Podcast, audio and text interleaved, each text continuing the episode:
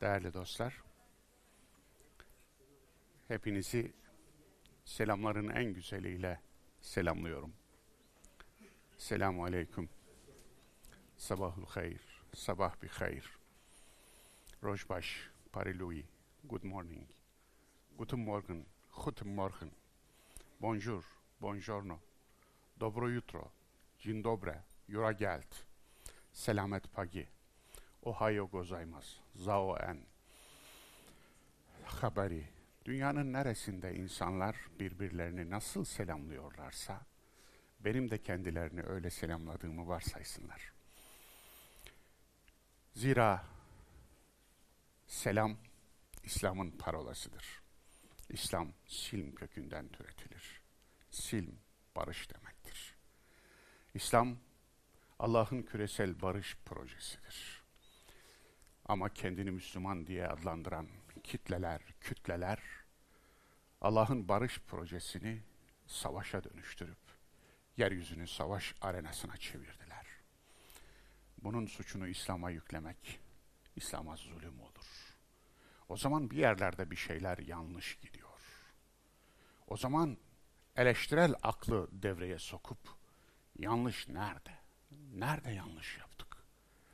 Nerede tersine çevirdik? Nerede ters bağladık? Allah'ın dinini nasıl insanın kültürüne dönüştürüp içimizdeki canavarı dinin içine saldık. İçimizdeki faşizmi dinin bağrına saldık. Ve nasıl ettik de bu güzel dini böylesine zararlı bir nesneye, zararlı bir fikre, zararlı bir inanca, insanlığın insanlığını yok eden, mensuplarının ahlakını çürüten, mensuplarının aklını yok eden, iradesini yok eden, vicdanını yok eden, insanlığını yok eden, kalitesini bitiren ve kalitesizliğe mahkum eden bir kapalı havza kültürüne dönüştürdük. İşte soru bu ve buna benzer sorular. Nasıl olduğunun en tipik örneklerinden birini geçen hafta yaşadık. Geçen hafta Manisa'da konferansımız vardı. Aylar öncesinden belediye salonu kiralanmış, bedeli ödenmiş, her şey hazırdı. Fakat bir tarikatın mensupları, müritleri, müritleri hep beraber biz bu konferansı iptal ettirelim diye bir kampanya başlatmışlar. Bu ilk değil. Yıllar önce Bursa'da olmuştu. Daha sonra İstanbul'da yine bir belediye salonuna misafir olacakken olmuştu. Yine bundan çok değil birkaç ay evvel Üsküdar Belediyesi'nde yapılacak iman sempozyumuna yapmışlardı aynı provokasyon ve aynı saldırıyı, zorbalığı. Ve şimdi de burada yaptılar. Ve bu ilk değildi, son da olmayacak. Bunlar güya tasavvufun dervişleri. Yola nasıl çıkmışlardı bunlar? Ed-dünya cifetun ve talibuha kilabun diye çıkmışlardı. Dünya leştir, onun talibi köpeklerdir.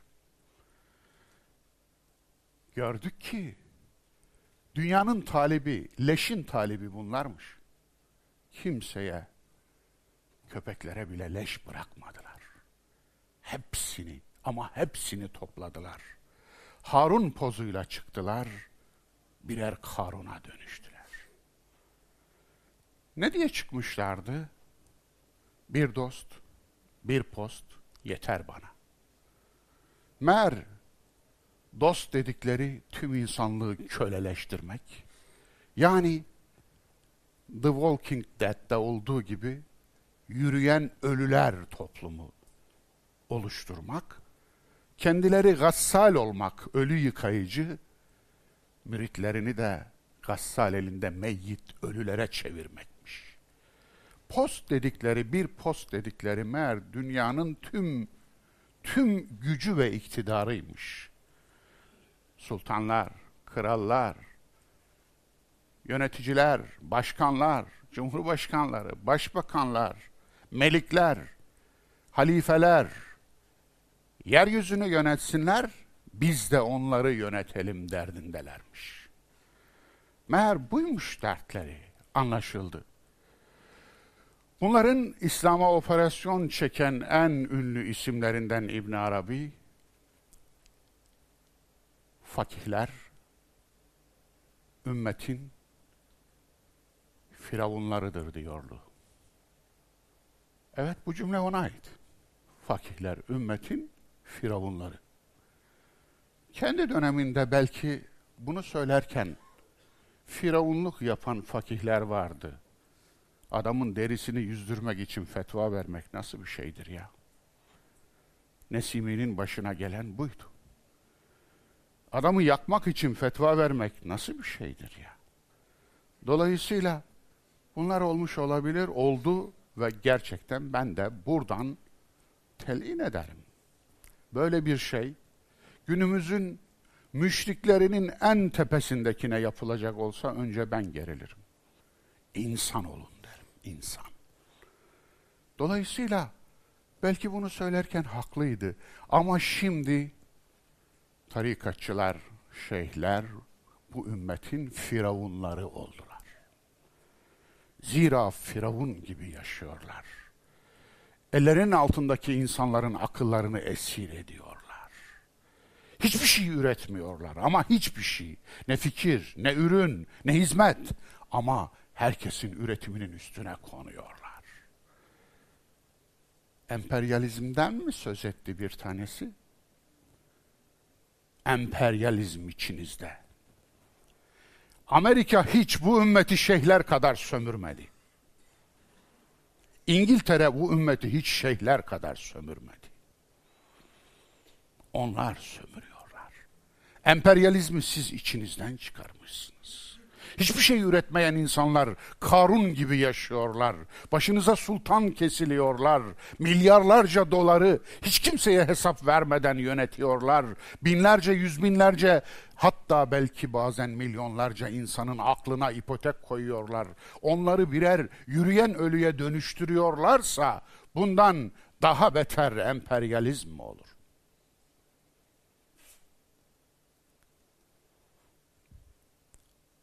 Dövene elsiz gerek, sövene dilsiz gerek, derviş gönülsüz gerek. Sen derviş olamazsın diye çıktılar yola. Derviş kapının alt eşiği demek Farsçada. Herkes üstüne basar gider, basar gelir. Yani üstümüze herkes bassa da yine ağzımızı açıp sesimizi çıkarmayız iddiasındalardı. Şimdi hepimizin üstüne basıyorlar şimdi hepimizin, herkesin sözünü kesiyorlar. Ağzını tıkamaya çalışıyorlar. Ellerindeki tüm gücü kullanarak firavunluk yapıyor ve gücün sözcüsü olup sözün gücünü yok etmeye çalışıyorlar. İptal ettirmek için organize oldukları konferansın adı Kur'an'ın devrimleriydi. Müşrikler Bunların ataları Kur'an'a karşı savaşıyorlardı. Ama ataları bunlardan daha dürüsttü. Onlar Kur'an konuşanın ağzını tıkamıyorlar fakat ses anlaşılmasın diye gürültü yapın diyorlardı. Bunlar bir tık ileri, üç tık ileri götürdüler, ses de çıkmasın diyorlar. Ses de çıkmasın.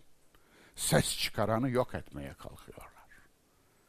Onun için bunlarla mücadele etmek aynen bir yangınla, bir afetle, bir felaketle mücadele etmek kadar insani, genel, doğal ve gereklidir.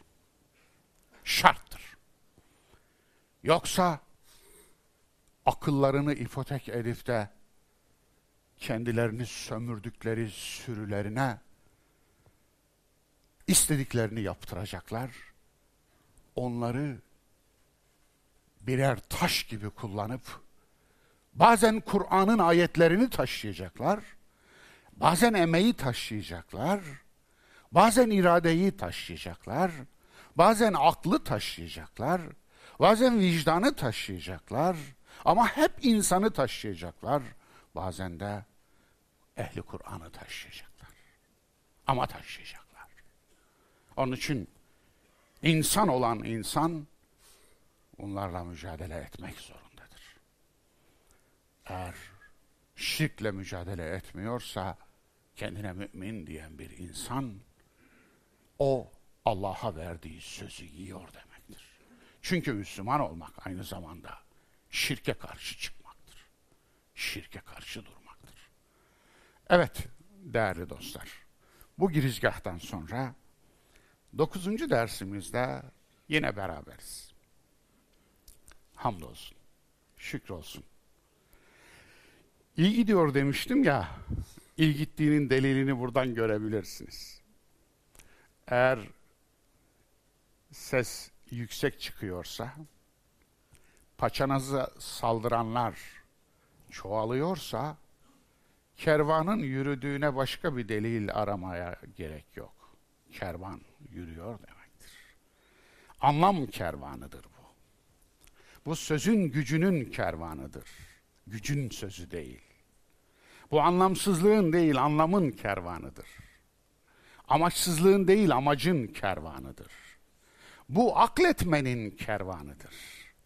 Bu söz üstün olsun, fikrin önü açık olsun, çeşitliliğimiz, zenginliğimiz olsun.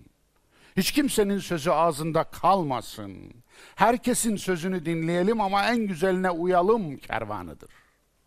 Bu kervan eğer din bizi daha iyi insan etmiyorsa, daha akleden, daha kaliteli, daha insan, daha insanca, daha özgür insan etmiyorsa holigan eder, canavar eder, mahveder diyenlerin kervanıdır.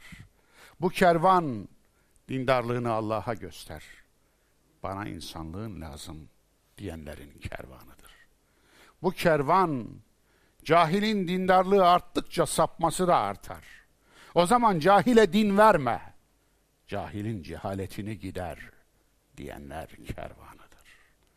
Bu kervan eğer insanlığımız biterse Müslümanlığımız o gün biter. Onun için insan olmadan Müslüman olunmaz diyenlerin kervanıdır. Bu kervan Müslüman olmak, insanlığın sadakası olmak, barış büyükelçisi olmak demektir. Girdiğiniz yere eğer huzur götürüyor, saadet götürüyor, barış götürüyor, akletme götürüyor, irade götürüyor, vicdan götürüyor, merhamet götürüyor, liyakat götürüyor, ehliyet götürüyor, adalet götürüyor iseniz o zaman Müslüman geldi derler. Yoksa mı? Yoksa kuzu postuna bürünmüş bir canavar olursunuz. Yoksa İslam'ı sömüren, İslam'ın bir sülüğü olursunuz. Oluruz. Allah korusun. Dokuzuncu dersimizin konusu Nebi'nin Kur'an öncesi hayatı. Sevgili Resulümüz 40 yaşında peygamber oldu. Genel geçer kanı bu. Şimdilik bunu yalanlayacak delillere de sahip değiliz. Onun için 40 yaşına kadar neydi? Peygamber değildi. Abdullah oğlu Muhammed'di. Nebiye karşı yapılan Hristiyan Yahudi karışık operasyon Nebi'nin peygamberlik yani vahiy almadan önceki hayatını da peygambere dönüştüren operasyondu. Niye? Vahiysiz bir peygamberde yani Kur'ansızlaştırmak peygamberi. peygamberi Kur'ansızlaştırmanın en masum gibi görünen yolu Kur'an inmeden de onu peygamber ilan etmekti. Bu Kur'an'a yapılmış bir operasyondu. Peygambere de yapılmış bir operasyondu. İslam'a da yapılmış bir operasyondu. Onun için onu anadan doğma peygamber ilan edenler önce emeğe, emeğe hakaret ettiler. Onun da emeğine hakaret ettiler. İkincisi Kur'an'a hakaret ettiler. Zira Kur'an, Kur'an sen bu vahiy inmezden önce kitap nedir, iman nedir bilmezdin diyordu. Şura suresinin 52. ayetinde. Onun için bu vahiy inmeden evvel kitap nedir, iman nedir bilmeyen biri nasıl peygamber oluyor? Kitap nedir, iman nedir bilmeden peygamber olmak, kitapsız ve imansız peygamber olmak anlamına gelmiyor mu? İşte bunlar bu tezgahı kurdular. Hala farkında değil misiniz? Bakın, deminden beri kurduğum cümleleri yüzlerinizden ve gözlerinizden alıyorum, feedbackler alıyorum, dönüşler alıyorum. Hayranlıkla izliyorsunuz. Hayır, bu sizde de var. Bende olan sizde de var. Farkımız şu, eleştirel aklı çalıştırmıyorsunuz. Eleştirel aklı Allah hepinize emanet etmiş. Zaten akıl eleştirel olduğu sürece akıldır. Yoksa başka bir işe yaramaz. Eleştirel aklı kullanmadığınız zaman atıl bir sermayedir. Bulunmamış hazinelerin kime ne yararı var? Aklı kullanmadığımızda yok hükmündedir. O nedenle bu cümleleri siz de kurabilirsiniz. Diyelim ki bu cümleleri kuramıyorsunuz. Bu tespit, bu sonuca siz de varabilirsiniz ama. Onun için lütfen eleştirel akıldan vazgeçmeyin. Allah'ın en büyük nimetidir. Eleştirel akıldan vazgeçenin dindarlığı, dini, afyon, uyuşturucu, bonzai olur. Sizi uyuşturan bir uyuşturucuya döner. Uyuşturucunun tedavisi mümkün, amatemler var. Ama afyona dönmüş bir dinin ve dindarlığın tedavisi yok. Ondan kurtaramazlar sizi.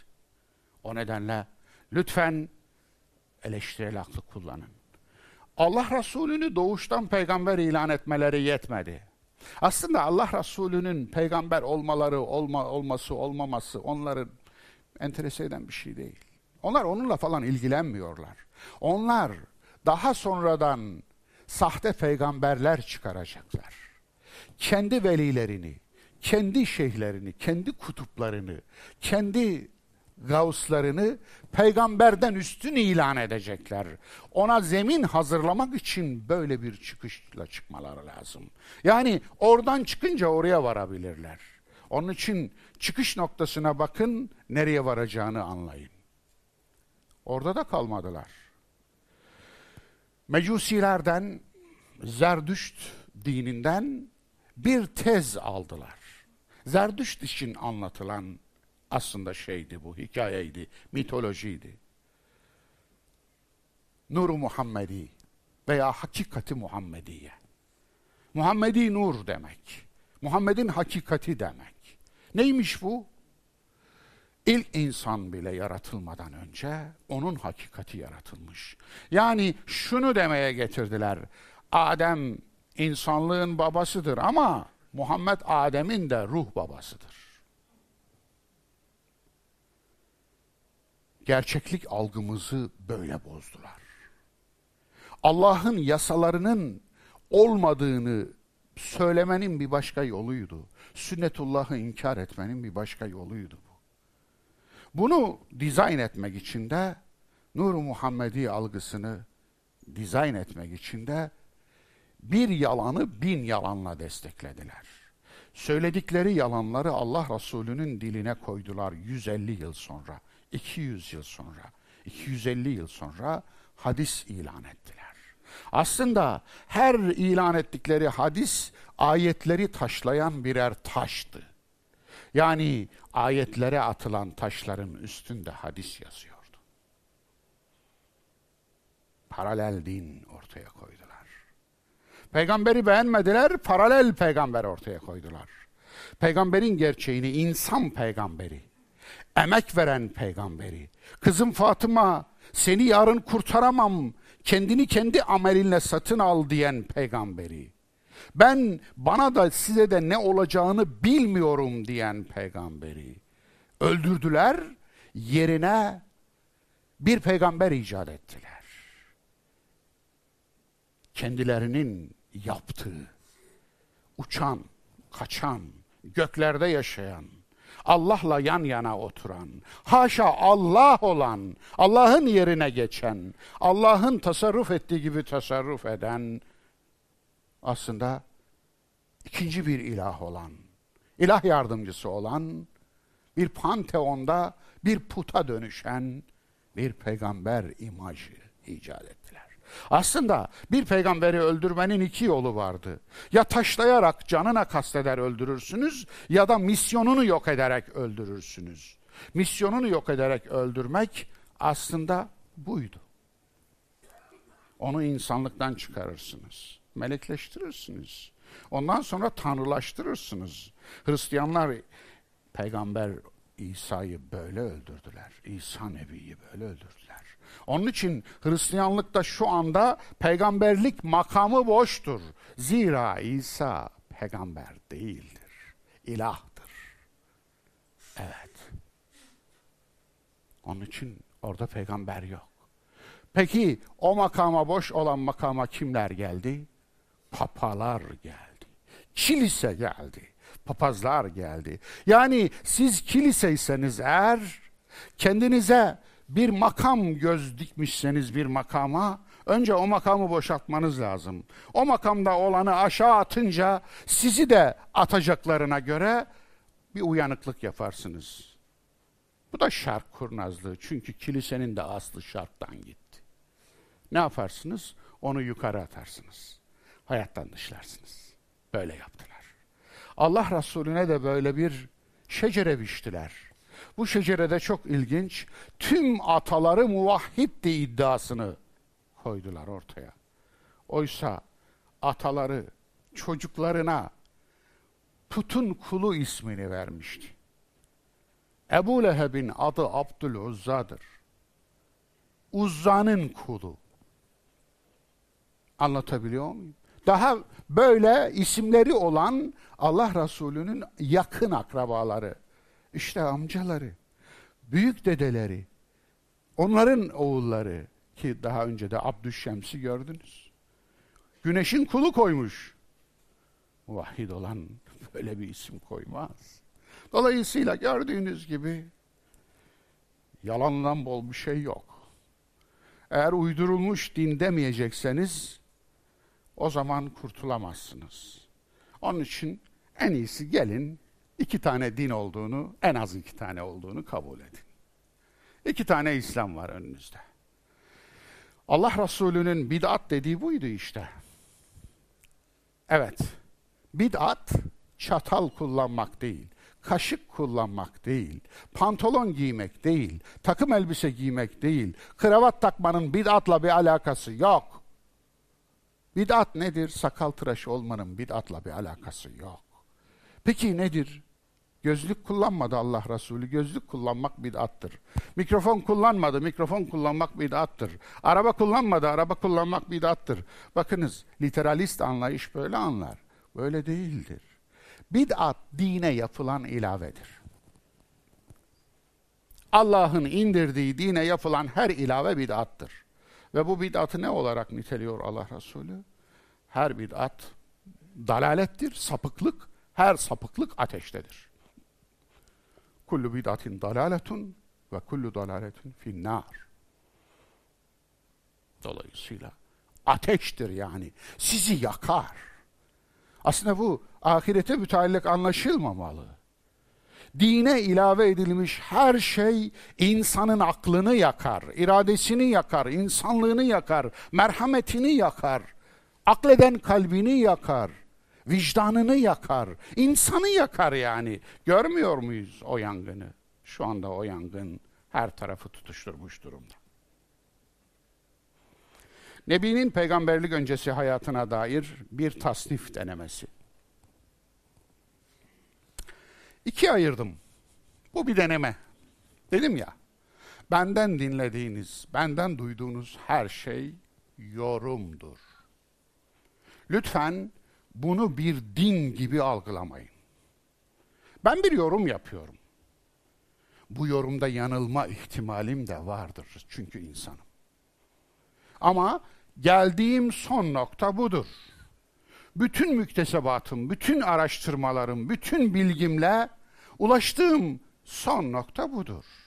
Ama bundan sonra eğer daha yeni bilgilerle, daha yeni bir fikre ulaşırsam onu da sizlere ulaştırmaktan zevk alırım.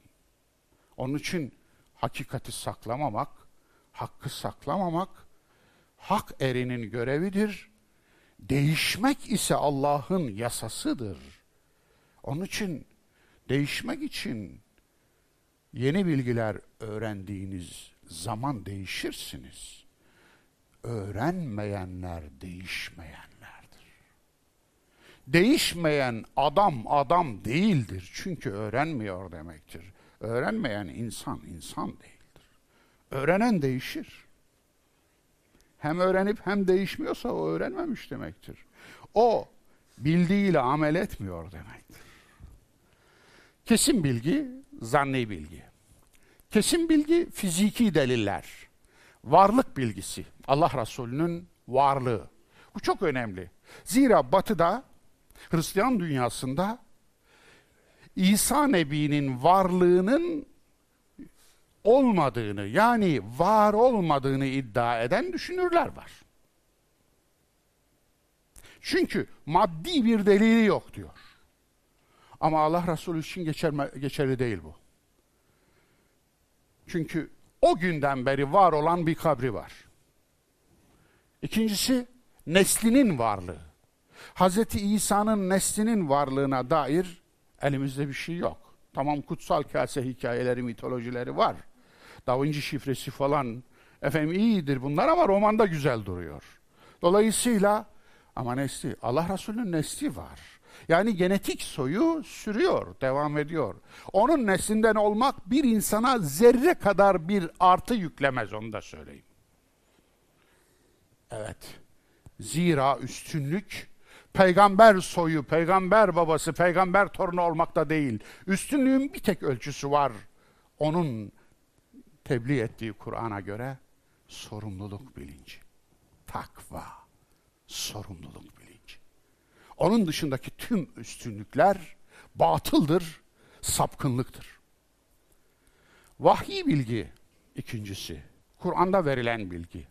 Evet. Kur'an bir bilgi veriyor. Kesin delillerin. Fiziki deliller değil bu. Kesin bilginin bir parçası da Kur'an'ın verdiği bilgi. Kur'an Allah Resulü'nün Abdullah oğlu Muhammed olduğu döneme ilişkin yani 40 yaşından öncesine ilişkin bazı bilgileri veriyor. Onları teker teker göreceğiz burada. O da kesin bilgiye giriyor. Zira biz Kur'an'ın ilahi kelam olduğuna iman ediyoruz. Ben şahsen iman ediyorum. Sizi bilmem. Herkes kendisini bilir. Onun için ben ilahi kelam olduğuna imanımın delillerinin ne olduğunu Kur'an'ı anlama yöntemi isimli tefsir usulü kitabımda tek tek sıraladım. Yani Kur'an'ın ilahi kelam olmasının delili nedir? Ya kendi öyle diyor demek en saçma konuşmaktır. Adam inanmıyor ki ayet getireceksin ona. Yani Kur'an'ın Allah'tan olduğuna, Kur'an'a inanmayan birini ayetle mi ikna edeceksin? Yapmayın ya. Birazcık mantık. Hayır ben ben bunlar, bunları söylemedim orada. Saydım. Kur'an'ın insanı dönüştürme gücünü başa koydum. Bir kitap bu kadar güçlü olamaz. Hiçbir kul eseri kitap insanı dönüştürme konusunda bu kadar güçlü olamaz. Neden? En küçük örneğiyle biz kendi sevmediğimiz huyları değiştirmek için ne kadar çaba gösterdiğimizi görüyoruz. Sevmiyoruz. Ama değiştirmekte ne kadar zorlanıyoruz. Kur'an'ın ilahi kelam oluşunun bir numaralı şeyi insanın kendi üzerindeki gücünden daha çok onun insan üzerinde gücü olduğunu görmektir. Milyonlarca kadın ve erkek bunun şahididir, tanığıdır. Evet. Neyse oraya girmiyorum. İkincisi zanni bilgi. Rivayetler. Asırlar sonra geçmişin sil baştan kurgulanması. Bu da zanni bilgi. Biliyorsunuz kesin bilgi yakin. Zanni bilgi ise zan. İnne zanne la yugni minel hakkı şey'a. Birçok yerde gelir. Zan hakikatten hiçbir şey içermez. İster hüsnü zan olsun, ister suizan olsun. Hakikat adına hiçbir şey taşımaz zan. Zandır adı üstünde. Bilgi değil aslında. Zandan bilgi olmaz. Onun için peki nedir bunlar? Rivayetler. Asırlar sonra geçmişin sil baştan kurgulanması. Bu şu. Sonradan öncesini kurgulayacaksınız. İstim arkadan gelecek yani. 200 yıl sonradan 200 yıl öncesini kurgulayacaksınız. Bu bir kurgu. Bu bir simülasyon. Dolayısıyla hiçbir kurgu gerçek değildir. Tıpkı bir filmin senaryosu gibi. Onun için film izlerken yani ben ihtiyarlar görürdüm. Bizim mahallede vardı bir tane. Hazreti Yusuf filmi ilk defa konmuştu televizyona. Vay kurban olayım ne kadar da yakışıklıymış diye ağlıyordu teyze. Anlatabiliyor muyum? Yani tam da hadisleri vahiy ilan eden kafa bu kafa işte. Allah Resulü buyurdu ki diyor. Nerede duydun? Kim söyledi? En az beş nesil geçmiş. Beş nesil. Beş nesil yazılmamış bu. Beş nesil, koca nesil. Şu anda hanımefendiye uzun bir cümle söylesem, kulaktan kulağa oyunu oynasak, oraya kadar herkes o cümleyi birbirinin kulağına fısıldasa, en arkadan o cümleyi duyduğunuzda kahkahayla gülersiniz. Neden? Yahu şimdi ve burada oluyor bu. Ya bir de bunun üzerinden beş nesil, 150 yıl geçerse, 200 yıl geçerse, 300 yıl geçerse bu söz neye dönüşür? Nasıl buna iman etmemizi istiyorsunuz? Bunu din diye nasıl ağırıp bağrımıza basmamızı istiyorsunuz? Siz tamam aklınızı yediniz de biz niye yiyelim? Aklını yemeyenleri niye suçluyorsunuz? Biz hadisi inkar etmiyoruz. Hadis diye peygamberin diline koyduğunuz yalanları inkar ediyoruz. Bir buçuk milyon uydurduğunuzu sizin adamlarınız söylüyor. Ebu Zür'an'ın rivayetlerine gidin bakın. Ahmet bin Hanbeli kaç tane hadis biliyormuş onu naklediyor. Gidin sayıları oradan öğrenin bilmiyorsunuz. Ah benim cici trollerim. Diğer dinlerden efsane uyarlaması. Bu da ayrı bir başlık. Hint dinlerinden efsane uyarlaması var. Gerçekten de ilginç. Hint dinlerinden efsane almış, peygamberin hayatına monte etmişiz. Yahudilikten efsane uyarlaması var. Şu Nur-u Muhammedi tezi var ya, bu tezin çekirdeği Yahudi haham, sonradan Müslüman oldum diye e, Müslümanların içine girdi ve Müslümanların imanının ortasına bombayı attı. Kabul Akbar, Yemenli bir hahamdır bu. Ve bu Ebu Hureyre'nin de hocasıdır, üstadıdır. Dolayısıyla Ebu Hureyre de bir adamın adı hakkında 30 rivayet olur mu? Kendi ismi hakkında 30 ayrı rivayet olur mu? Babasının ve anasının adı bilinmez mi? Kimliği bilinmez mi? Bu kadar mı meçhul olur? Bu kadar mı gizli olur? Bu kadar mı karanlık olur? Dininizin yarısını gizli, meçhul ve karanlık bir adamdan almaya mahkum musunuz? Kur'an orada dururken. Eyvallah. Zerdüşlük çok ilginç.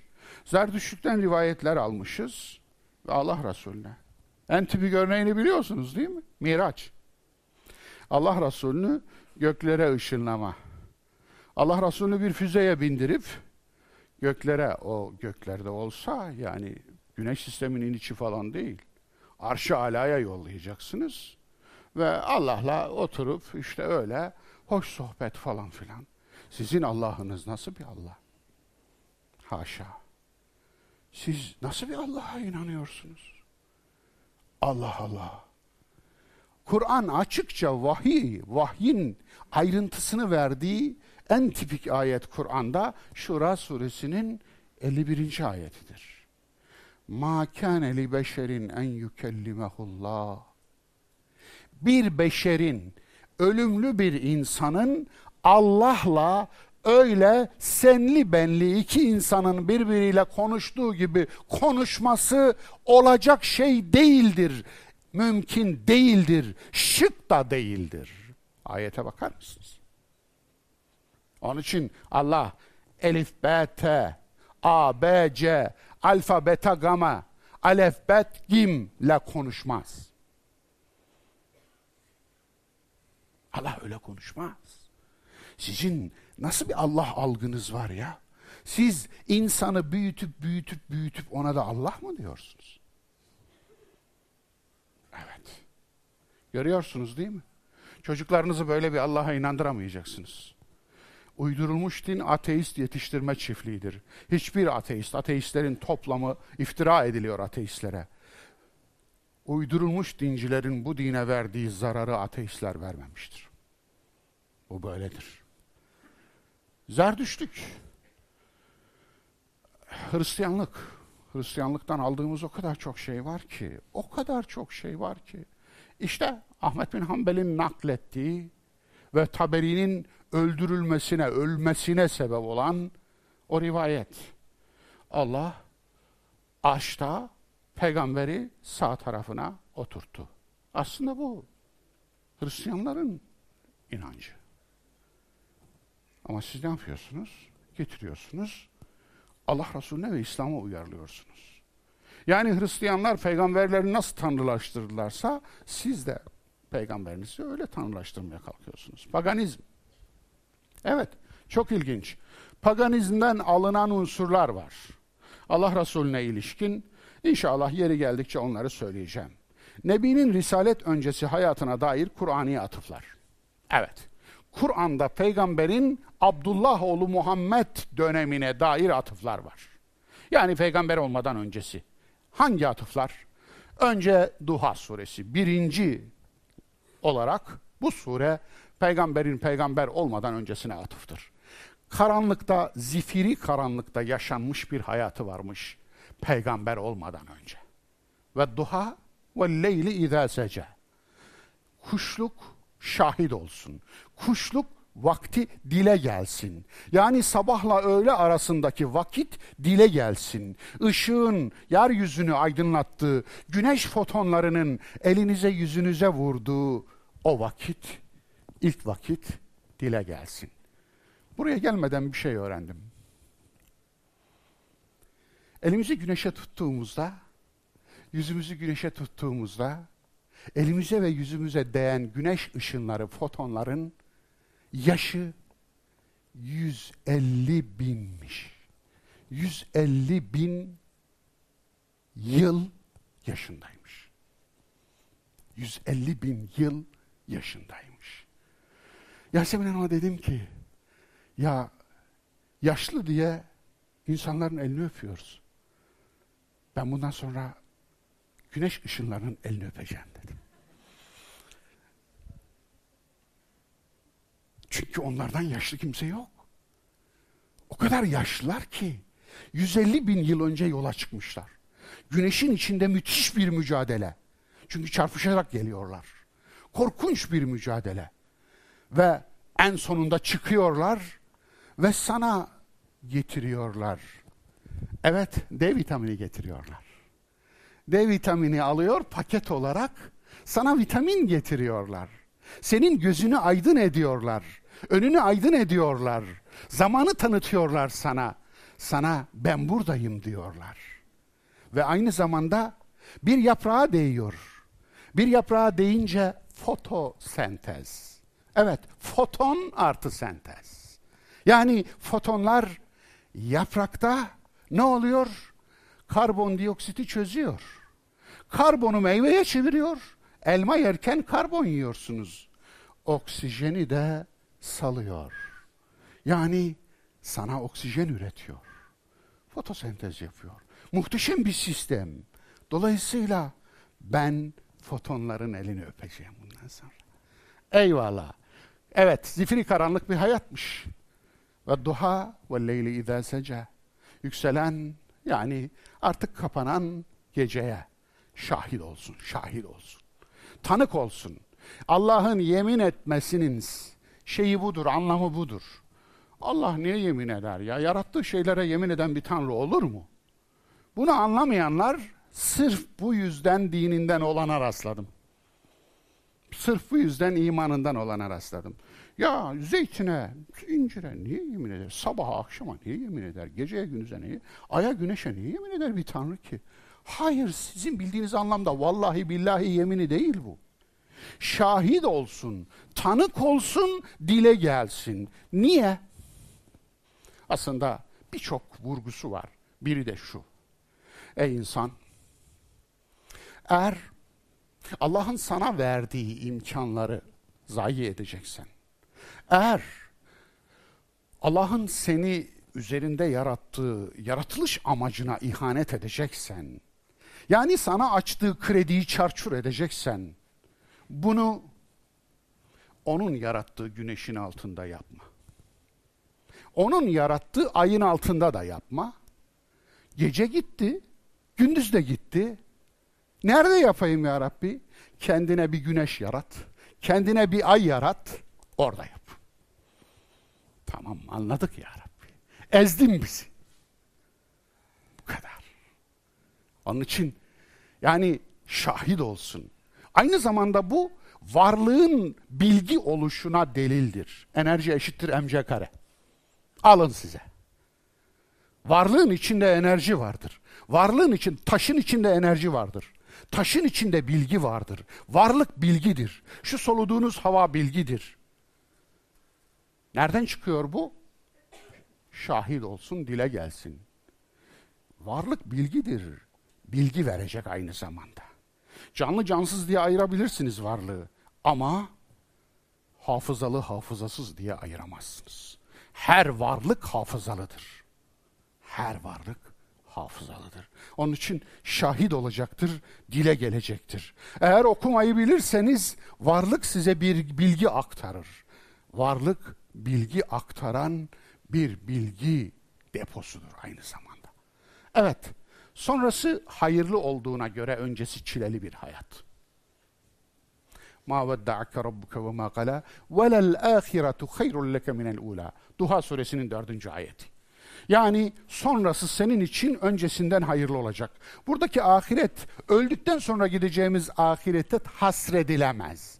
Bu dünyadaki bir son da ahirettir. Bir sonraki zaman nedense bu dinciliğimiz ve bu dinciler hatta uydurulmuş dinciler Kur'an'daki bu tip tüm ayetleri öldükten sonrasını hasrederek bize ahiretçilik yapıyorlar. Ahirete iman olmadan olmaz. İmanın gereği.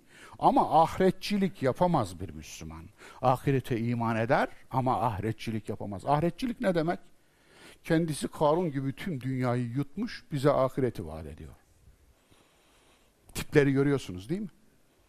Evet. Oh, sahibine sorsa kolay kolay razı olmayacak bir hayat. Duha 5. Ve le sevfe yu'tike rabbuke feterda. Rabbin sana günü gelince verecek, sen de razı olacaksın. Harika. Şimdi vermememiş mi? Vermemiş. Onun için vermesi mi hayırlı, vermemesi mi? Ben diyorum ki ikisi de hayırlı. Onun için hayır yani yok, hayır anlamına geliyor. Hayır demek hayırlıdır bazen. Oradan geliyor. Aynı kökten geliyor. Onun için bazen yokluğu hayırlıdır. Yokluğundaki hayrı ara. Yok olanı aradığın kadar yokluğundaki hayrı arasaydın, yokluğuna şükreder hale gelirdin. Ne demiş Hazreti Ali? Ben onun Allah olduğunu her istediğimi vermemesinden bildim. Ben onun Allah olduğunu her istediğimi vermemesinden bildim. Niye? İnsan bazen hayır diye belasını ister. Eğer her istediğimizi verseydi belamızı bulurduk. Öyle değil mi? Onlu yaşlarda istediklerimiz farklı, yirmili yaşlarda istediklerimiz farklı, otuzlu, kırklı, ellili, altmışlı yaşlarda istediklerimiz farklı. Onlu yaşlarda istediğimiz öyle şeyler var ki altmışlı yaşlarda hafazan Allah diyoruz. Allah esirgesin diyoruz. Aman vermez, iyi ki de vermemiş diyoruz. Onun için hele bir bak günün sonunu görmedin ki. Günün sonunu görmedin. Allah bütünü görüyor, sen parçayı görüyorsun. Parçayı görene düşen bütünü görene teslim olmaktır. Budur işte. Onun için burada da sahibine sorsan kolay razı olunmayacak bir hayat yaşamış peygamber. Peygamber olmadan öncesinde. Duha suresinin 6. ayetinde sığınacak yer bulan bir yetimdi. Yetimliğini imzalayan bir Kur'an var. Yetim.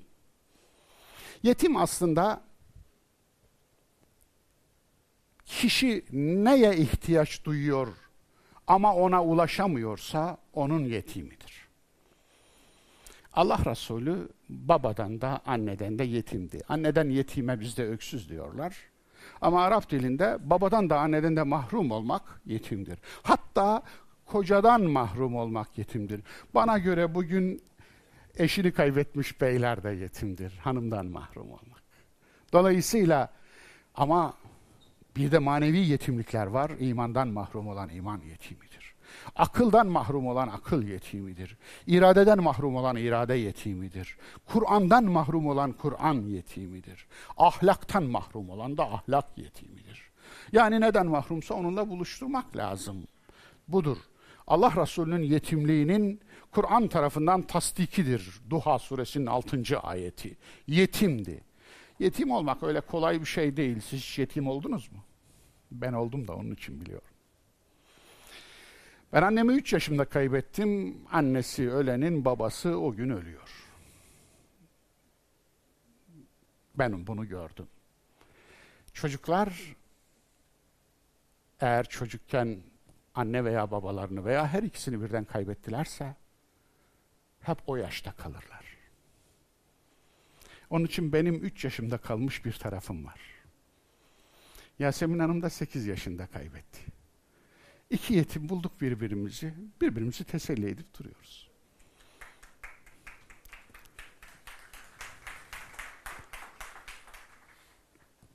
Hidayete ermeden önce dalaletteydi. Duha suresinin 7. ayeti. Bunu kaldıramıyorlar işte. Bazıları Kur'an'a bunun için düşmanlar. Yani sen nasıl peygambere dalaletteydi dersin. Kur'an'la savaşacak da, Allah'la savaşacak da onu başaramıyor. Bunları söyleyenlerle savaşıyorlar. Yani bizimle savaşıyorlar. Aslında Allah'la savaşacaklar onu başaramıyorlar. Evet. وَوَجَدَكَ دَالًا فَهَدَى Çok açık, çok açık. Arapça bilmeyenler de anlar. Seni وَوَجَدَكَ O Allah buldu. Nasıl buldu? Dalen. Dalaletteyken buldu. Ne yaptı? Feheda. Hidayete. Yani rehberlik yaptı. O kadar açık. Çok açık. Evet. Allah Resulü peygamber olmadan evvel dalaletteydi. Demek ki vahiy gösteriyor hidayeti. Hidayet vahiymiş dostlar. Bunu bilmeyecek ne var Allah aşkına? Zaten adı üstünde. Hidayet vahiydir. İhdine sıratal müstakim diyorsun değil mi? Sayfayı açıyorsun, Fatiha'da bizi dost doğru yola yönelt diyorsun. Hemen karşı sayfada cevabı veriliyor. Nedir? Elif la mim zalikel kitabu la raybe fihi huden lil muttaqin. Evet işte bu kitap sorumluluk bilinci duyanlar için bir rehberliktir. Hidayettir. Bakıma muhtaç bir yetim kalabalık aileye bir yük idi.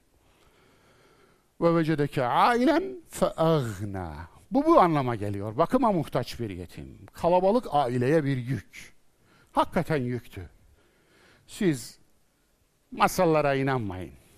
Siz Allah Resulü, bu masallardan ben de anlattım Allah beni affetsin. Allah Resulü'nün işte çocukluğunda o yetim haliyle el bebek gül bebek gözetildiğini falan mı düşünüyorsunuz? Hayır hayır öyle değil. Öyle değil. O çok canı gibi sevdiğini düşündüğünüz amcadan kızını istemişti. Evet. Ebu Talib'in kızını istedi. Allah Resulü Hatice'den evvel bir dünür gitti. Dünür gittiği kız amcası, çok sevdiği amcası Ebu Talib'in kızıydı. Fahite. Amca vermedi. Çünkü yetimdi. Yeter mi? Ne çok şey bilmiyoruz değil mi? Çok şey bildiğimizi düşünüyoruz oysa. Çok ayrıntı kaçırıyoruz aslında. Çok ayrıntı. Ama bu ayrıntılar da biliyor musunuz? Her yerde karşınıza çıkmıyor. Çünkü söylemiyorlar. Söylemiyorlar. Bizim dinimiz biriktirilmiş hurafelerden, tarihimiz ve siyerimiz biriktirilmiş yalanlardan, siyasetimiz de biriktirilmiş entrikalardan oluşuyor.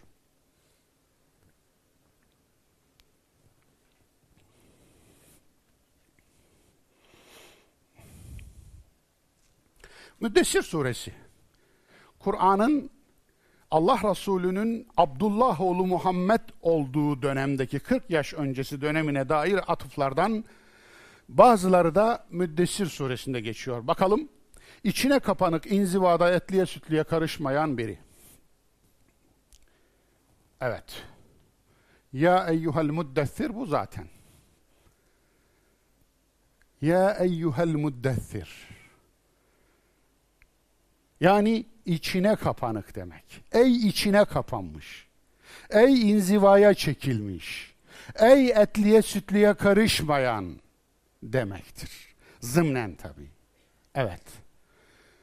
İkincisi, pasif iyi yük almayan, sosyal sorumluluk projesi olmayan biri.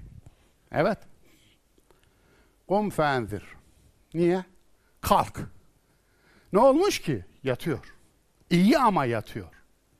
İyi ama oturuyor. Yani iyiliği aktif etmemiş, pasif iyi. Dolayısıyla pasif iyi yetmez diyor Kur'an. Aktif iyi ol. İyiliği ayağa kaldır. Evet. Tabir caizse başka iyilerle tepkimeye gir. İyiliği ayağa kaldır. Yük al. Sosyal sorumluluk projesi üstlen. Onun için peygamber olmadan evvel Abdullah oğlu Muhammed pasif iyi, yük almayan, sosyal sorumluluk projesi olmayan biriymiş. Üçüncüsü, tek büyük olanın büyüklüğünü haykıran. Müddessir suresi 3. ayet. Ve rabbeke fekebbir. Sadece Rabbini yücelt. Demek ki bunu yapmıyormuş, bunu anlıyoruz. Mefhumu muhalif delil mi değil mi tartışmasına girmiyorum. Ama bunu yapmıyormuş ki bu emri veriyor. Yoksa bu emri vermenin bir anlamı olmaz, bir amacı olmaz. Bir insana yaptığı şeyi zaten yap denmez ki. Yani mantığın gereği bu. Üç, dördüncüsü, münzevi mistikler gibi koy vermiş, dağılmış vicdan, viz, e, vizyonsuz. Ve thiyâbeke fetahhir. Bu vizyon ayetidir. Elbiseni temiz tut. Yani vizyonlu ol. Sadece misyonun yetmez. Üstün başın bakımlı olsun. Kokma, temiz ol. Temiz giyin. Yani göze de hitap et. Göz el ol. Göze el ver. Güzel ol. Türkçemizde güzel kelimesinin türetildiği kalıp göze el verendir. Dolayısıyla göze el ver. Vizyonun olsun demektir. Münzevi mistikler gibi koy vermiş dağılmış vizyonsuz. Beşincisi kimseyi sakınmadığı gibi kendisi de sakınmayan. Evet. Var rucze fehcur. kirlerden, pisliklerden uzak dur, hicret et. Uzak dur. Dolayısıyla kendisi de sakınmamış, başkasını da sakınmamış. Ama daha sonra ne oldu? Kendisi sakındı, başkalarını da sakındırdı.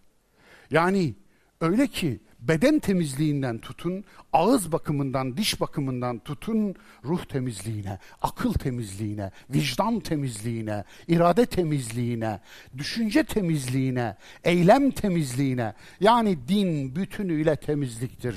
Yani o Hintli bilge gerçekten de 12'den vurmuş.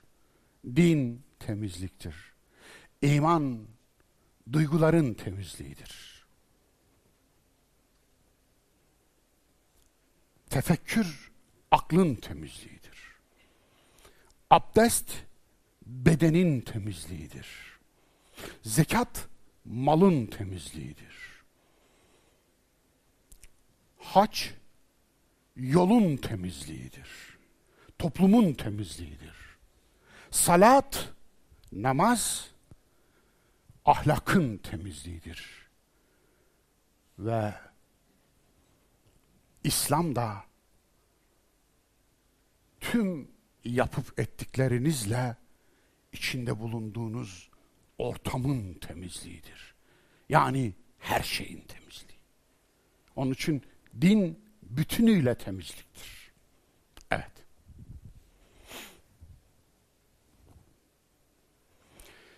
Devam ediyoruz Kur'an'ı atıflara. Allah Resulü'nün risalet öncesi, peygamberlik öncesi Abdullah oğlu Muhammedken. Üçüncü atıfımız Şura suresinin 52. ayeti. Risalet öncesi kitap nedir, iman nedir bilmeyen biri. Biraz önce yine değindim. Ma kunte tedrimel kitap velel iman. Sen bu kitaptan önce, vahiyden önce kitap nedir, iman nedir bilmezdin. Kitap nedir, iman nedir bilmezdin. Ama şu beşinci şimdi alayım tam. Ve inneke le ala hulukun azim. Kalem suresinin dördüncü ayeti. Sen kitap nedir, iman nedir bilmezken de ahlaklı biriydin. Muhteşem bir ahlaka sahiptin. Bu çok önemli. Kitap nedir, iman nedir bilmeyen ama ahlaklı biri, kitap nedir, iman nedir bilip de ahlaksız bir toplum. Nasıl bir kombin? Nasıl bir kombinasyon? En kötü kombinasyon. Onun için işte Kalem suresinin dördüncü ayeti de huluk. Bunu yaratılış diye çevirenler var doğru değil. Halk, hilk, hulk.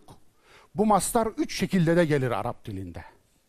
Onun için hilk gelseydi eğer o zaman yaratılış olurdu.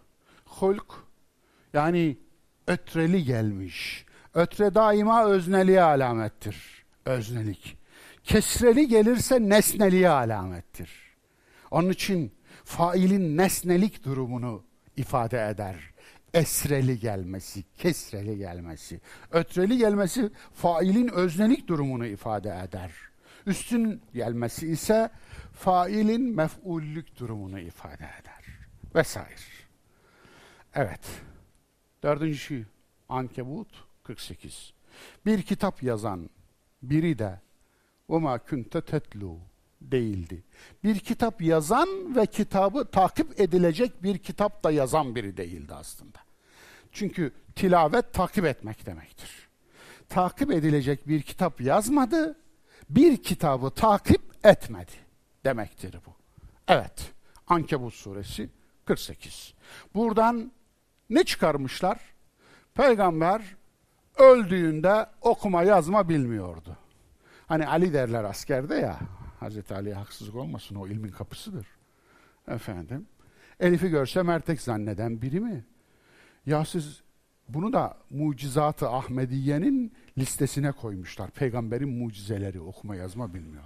Tabii ya mucizedir. 23 yıl vahiy katiplerine yazdıracak ama 23 yılda 28 harfi öğrenemeyecek. Tabii ancak mucizedir bu. Tersine mucize ama.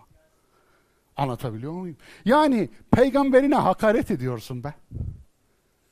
Böyle bir şey yok. Böyle bir şey yok. Onun ümmiliği okuma yazma bilmemek anlamına gelmiyor. Onun ümmiliği ehli kitaba mensup olmamak anlamına geliyor. Bu anlamdadır. Eyvallah, ümmi nebi. Kur'an'daki bilgileri teyit eden tarihi rivayetler. Zeyd bin Amr bin Nüfeyl'e sunulan putlara kesilen kurban eti rivayeti İbn İshak'ta geçiyor. İbn İshak'ın her rivayetine güvenmiyoruz tabi. Burada Allah Resulüne nispet edilen rivayetleri vuracağımız ilk kriter elbette ki selim akıl kriteri. Kur'an'la beraber eş değerdedir. Zira Mülk suresinin 10. ayeti vahyi ve aklı eş değerde birbirinin yerine geçen iki kriter olarak koymuştur. Zeyd bin Amr bin Nüfeil kim bu? Hazreti Ömer'in kuzeni. Bir rivayette amcası geçer ya sanırım o doğru değil. Hazreti Ömer'in kuzeni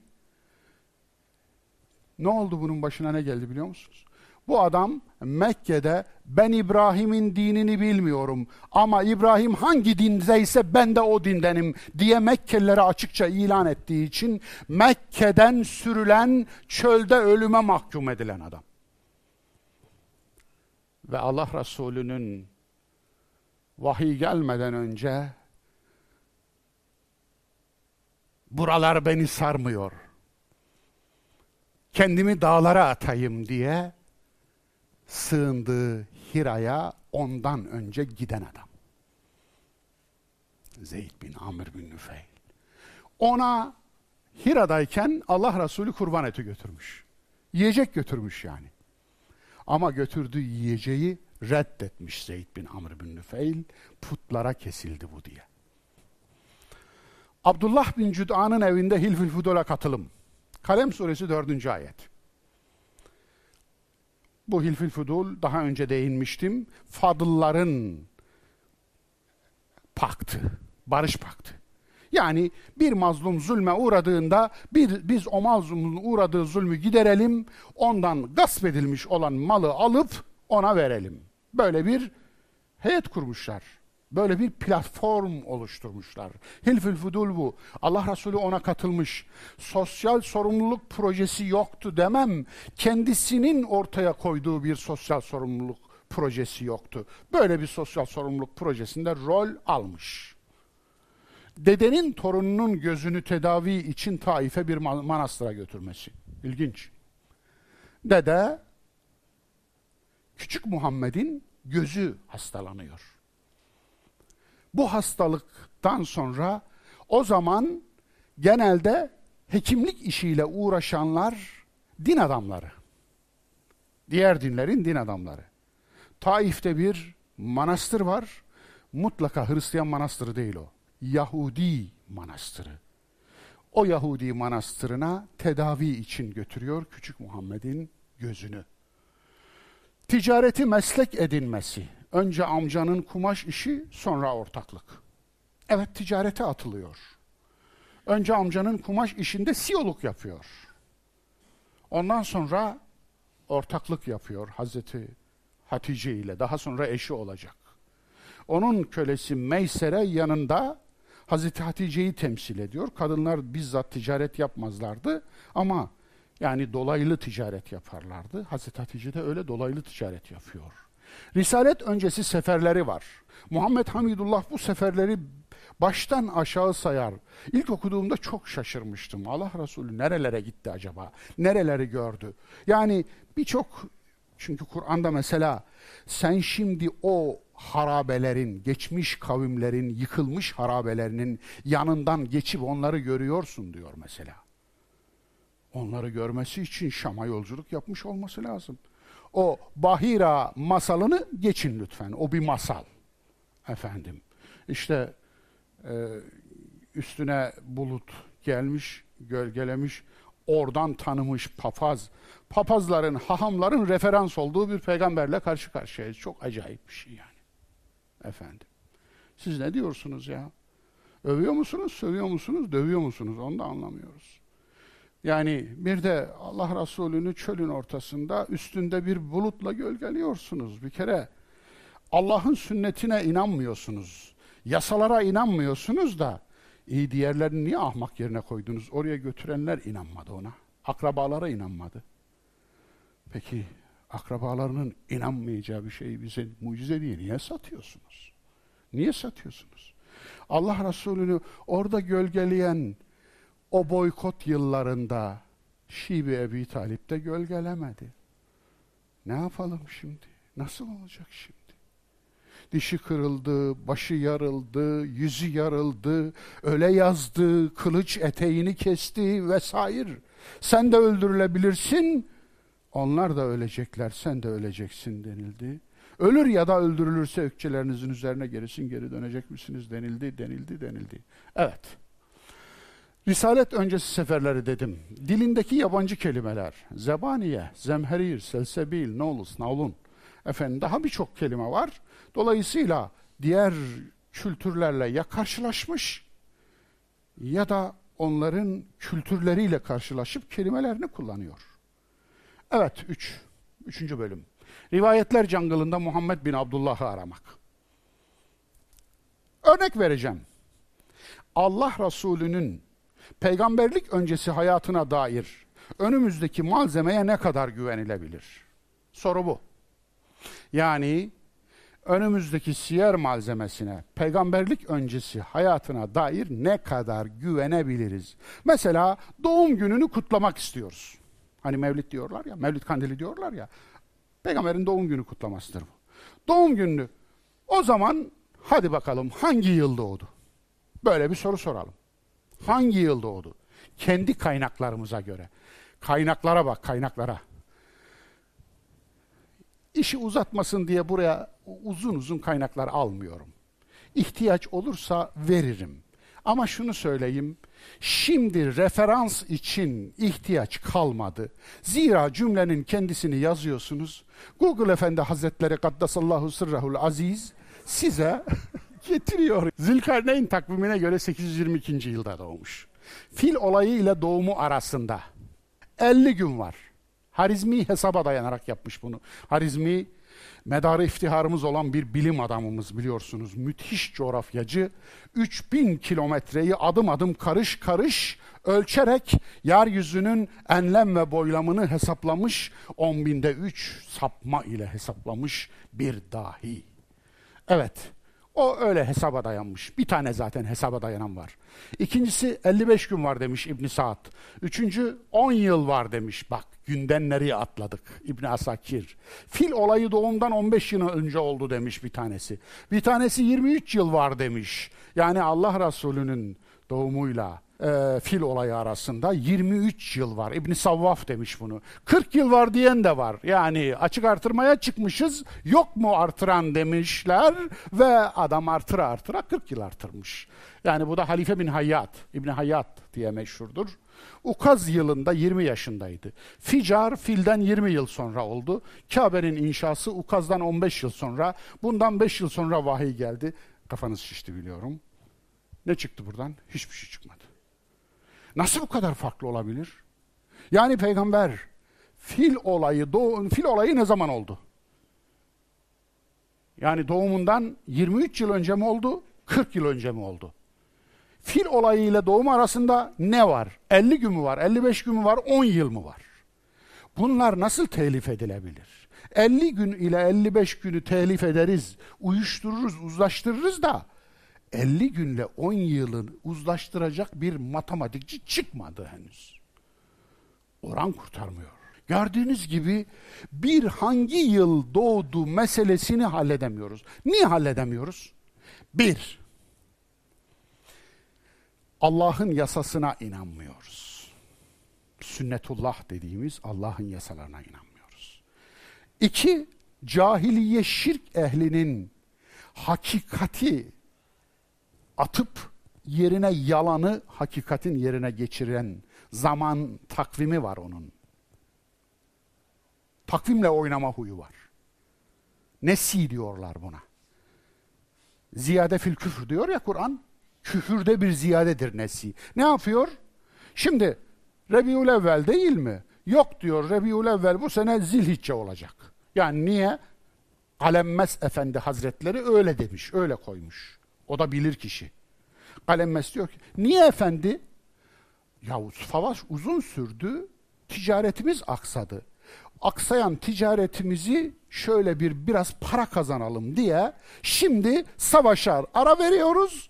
Ben bu ayı Zilhicce ilan ediyorum. Diyor ve hac o ayda yapılıyor. Veya hac kameri ay olduğu için her yıl 10 gün atıyor. Yaza geldi. Yaz sıcak. İnsanlar alışveriş yapamayacaklar. Peki ne yapalım? Ya haccı bahara getirelim. İşte öyle. Zamanla oynuyor. Hakikatle oynuyor. Yok. Böylesine bir zamanla oynanan yerde hangi tarih doğru çıkar ki?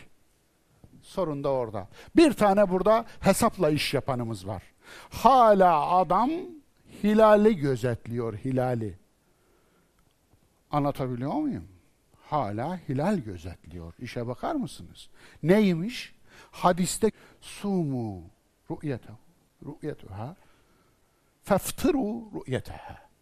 Yani onu görerek oruca başlayın, onu görerek bayrama geçin.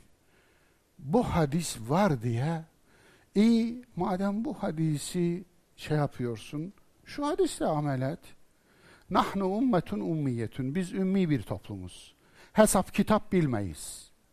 Ya ay ya 29 çeker ya 30 çeker. Peki biz ümmi bir toplum değiliz. Hesap kitapta biliyoruz. O zaman yani o hesap kitap bilmemeye bağlı.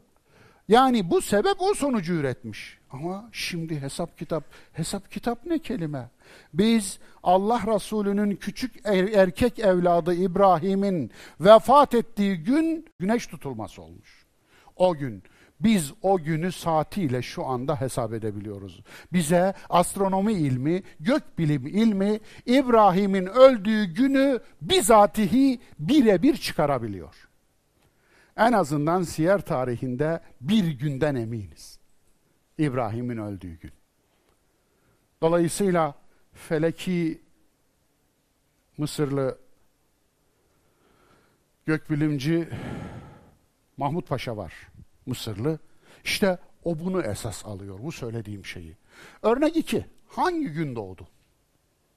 17 Rebi'ül evvel Cuma, 10 Rebi'ül evvel Pazartesi İbn Saad, 12 Rebi'ül evvel İbn Abbas ve Cabir bin Abdullah'tan rivayet, 8 Rebi'ül evvel 20 Nisan, Harizmi hesaba dayanarak yine. Bir tane adamımız var şükür. 2 Rebi'ül evvel, 12 Ramazan Pazartesi İbn Savvaf El-Kinani, Rebi'ül ahir ayında, Safer ayında. O şimdi zıpladı resmen.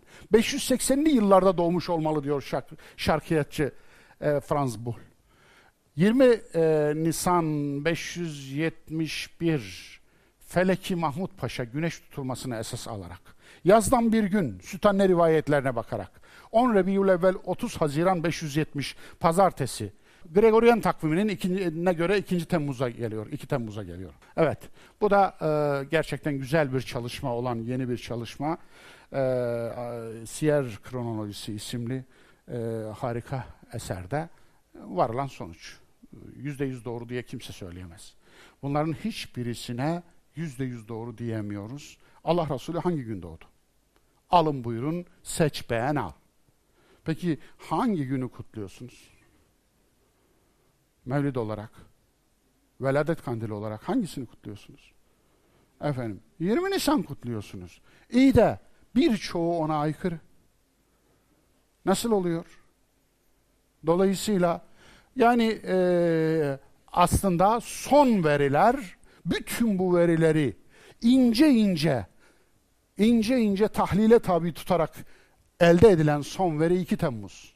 Şahsen benim de kanaatim bu kanaat değil. Çünkü tüm veriler iyice elekten süzgeçten geçirildikten sonra Allah Resulü'nün doğumu 2 Temmuz olmalı. Nisan nere, Temmuz nere? Sıcağı geldi, Nisan'ı alsak mı acaba? Bu kutlu doğum haftalarının yapıldığı tarih meğer onu uyduran cemaatin liderinin doğum ayıymış. Vay vay vay vay vay. Siz siz olun yemeyin. Lütfen.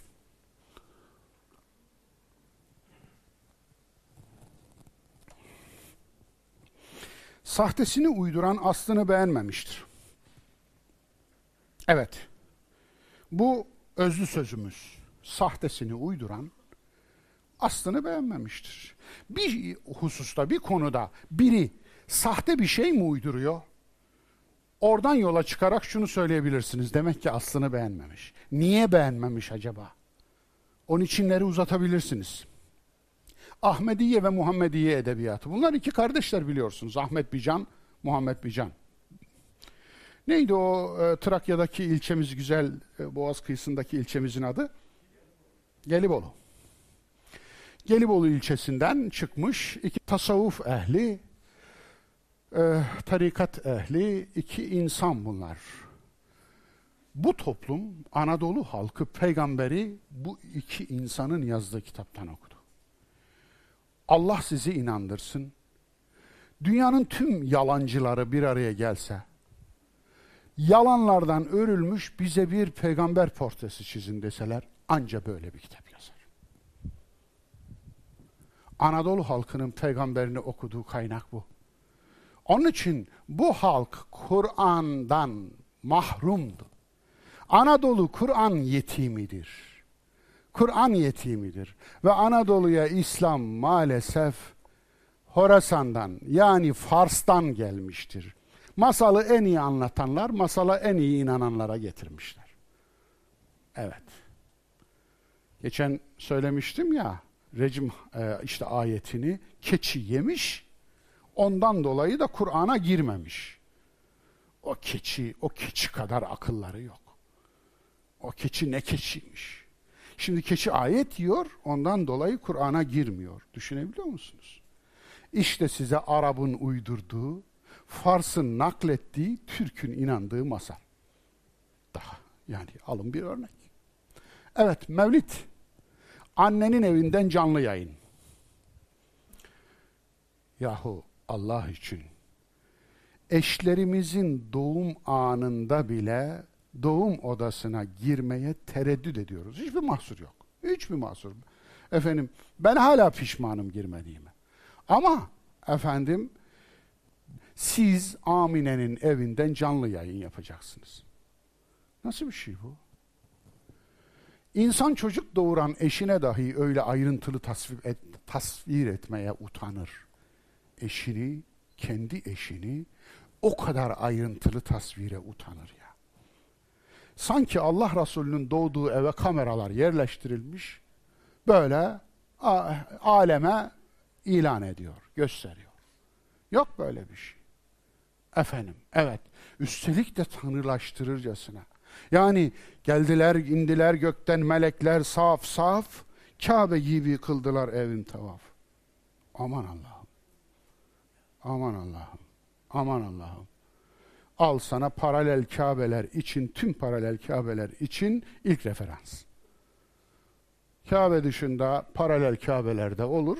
Bak bu olmuş o zaman. Falan Efendi Hazretlerinin kabri de paralel Kabe olur. Falan Efendi Hazretlerinin sunağı da efendim paralel Kabe olur. Falan makam da paralel Kabe olur. Paralel Kabe'ler için bir şey uyduracaksınız ya. Buradan başlayın efendim. Oradan başladınız mı zaten akan su duruyor. Kimse size bir şey diyemiyor. Diyene de zaten hemen onu gösterirsiniz. Bak Amine'nin evi Kabe gibi tavaf edilmiş. Bura edilse ne olur? Ne diyordu? Bağdat'ın malumu sırrı sırruhu emri emruhu. Benim sırrım Allah'ın sırrıdır. Benim emrim Allah'ın emridir. Vay vay vay vay vay. Evet. Felemma aqulu kun feyekun. Ben ol deyince o olur. Tevazu ne muhteşem. Yani ben Allah'ım diyor adam ya. Tevazuğa bakar mısınız? Mahviyete bakar mısınız? Yani nefis terbiyesi nasıl nasıl yüksek bir sonuç vermişse benim ol dediğim olur diyor. Evet. Darihi beytullah. Kabrim Allah'ın beytidir. Eh. Dininizce dinlenin. Ahmet'in haşa diyoruz tabii bütün bu bu küfür sözlere.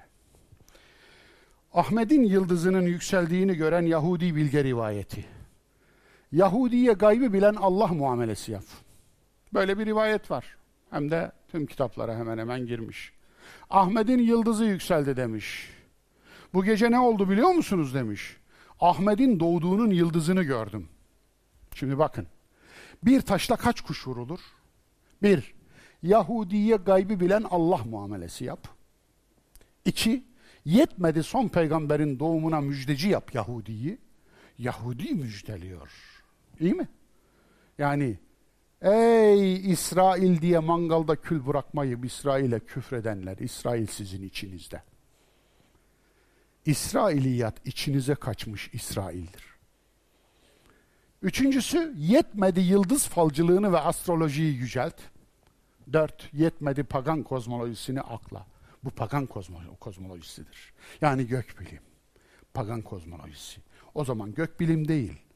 Yani kozmoloji, gerçek bilim, gördüğünüz gibi her şeyin gerçek, sahtesi var.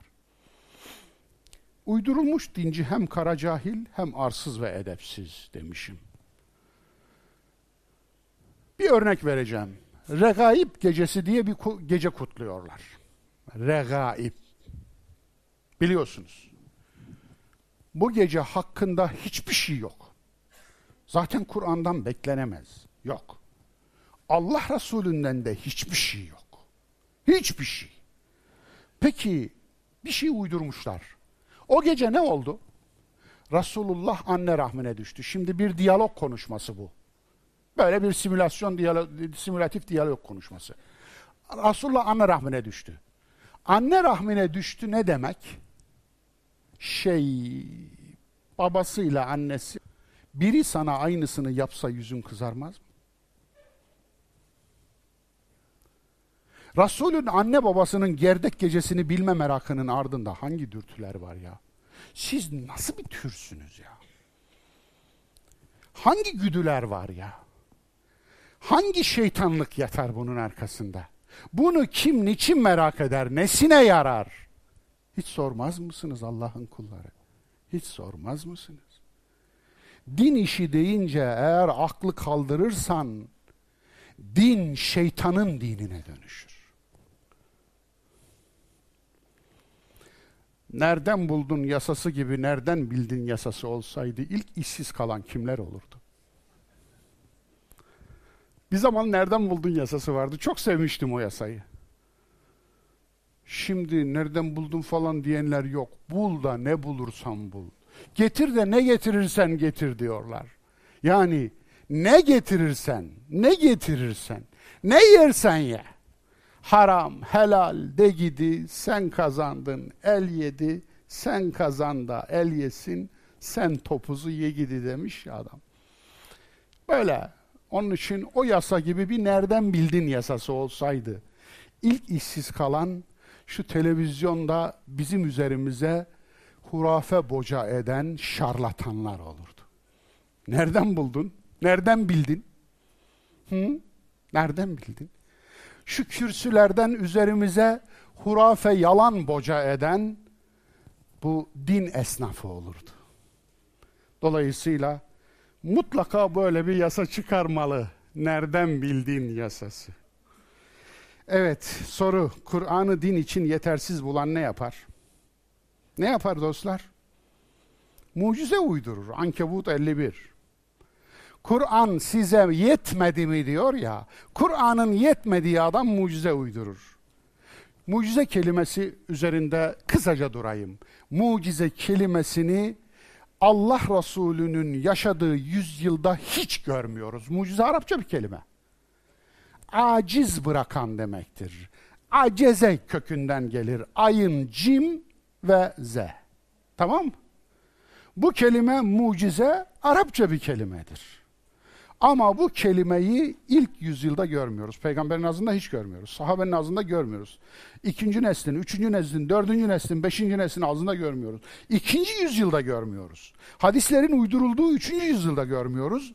Dördüncü yüzyılın ortasında yani Allah Resulü'nden 300-350 yıl sonra ortaya çıkıveriyor. Nur topu gibi bir kelimemiz, kavramımız oluyor.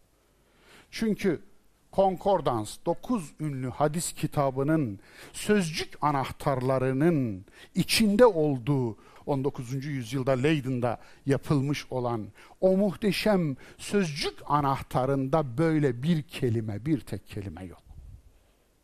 Çok ilginç değil mi? Evet. Niye ihtiyaç hasıl oldu? Kur'an'a meydan okumak. Mecusi Nuru Muhammedi, Hakikati Muhammediye mitini İslam'a sokmak. Dedeleri Adem'e kadar muvahhid idi yalanını niçin uydurur bir insan? Abdüşşems, Abdülüzza. Benim babamda, senin babanda cehennemdedir hadisi var biliyor musunuz? Başta Müslim de bu hadis. Kendi kriterlerine göre sahihtir bu hadis. Biri soruyor benim babam nerededir diye. Benim babam da senin baban da cehennemdedir diyor. Ben bu hadisi Kur'an'ın kriterine vuruyorum asla geçer not almıyor. Niye? Peygamber birinin ahiretteki veya birinin akıbetini, ebedi akıbetini bilemez. Kendisininkini bilemeyeceği Ahkaf suresinin 9. ayetinde sen de ki yarın bana da size de ne yapılacağını bilmem diye bir ayet var. Siz bu ayeti bir taş atıyorsunuz. O taşın üstüne de hadis yazıyorsunuz. İşte onu yazıyorsun. Onun için geçer not olmaz. Ama bu bu ne bu ne peki? Bu sizin kitaplarınızda, paralel Kur'an'ınızda yazıyor. İnansanıza. Niye uyduruyorsunuz? Niye kendinizi savunmuyorsunuz? Neden bu kadar tutarsızsınız? Neden bu kadar çelişkilisiniz? Doğumunda kuruyan göl, sönen ateş, mabedi vesaire. Elbette ki yalan. Elbette ki aslı yok. Böyle bir şeye ihtiyaç da yok. Gerek de yok. Neden biliyor musunuz? Bir, Allah Resulüne iman edenlerden bir tek kişi ben de şu mucizeyi gördüm de iman ettim diyen yok.